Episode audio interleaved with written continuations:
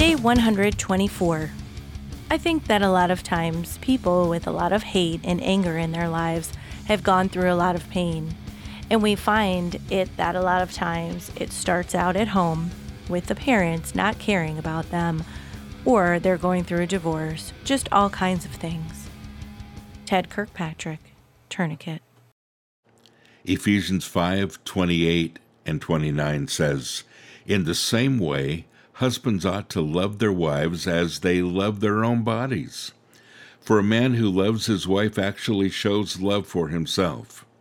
No one hates his own body, but feeds and cares for it, just as Christ cares for the church.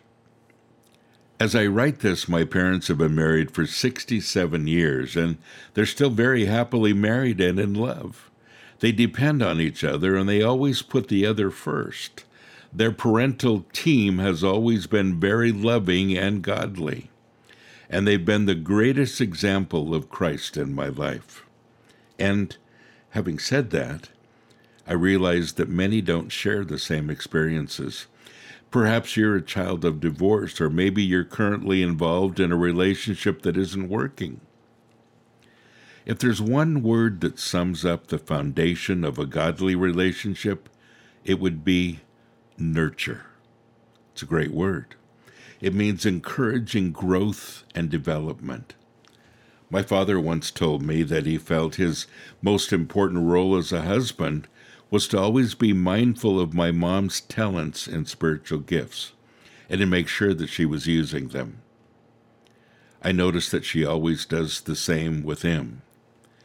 It's that kind of mutual love and respect that make a lifelong relationship work.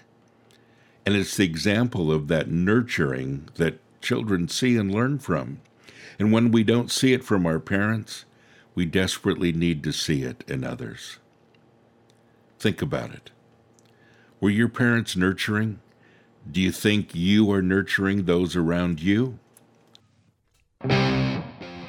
Visit sanctuaryinternational.com forward slash merch to order coffee, mugs, and your copy of Metal Devo. We are metal. We are family.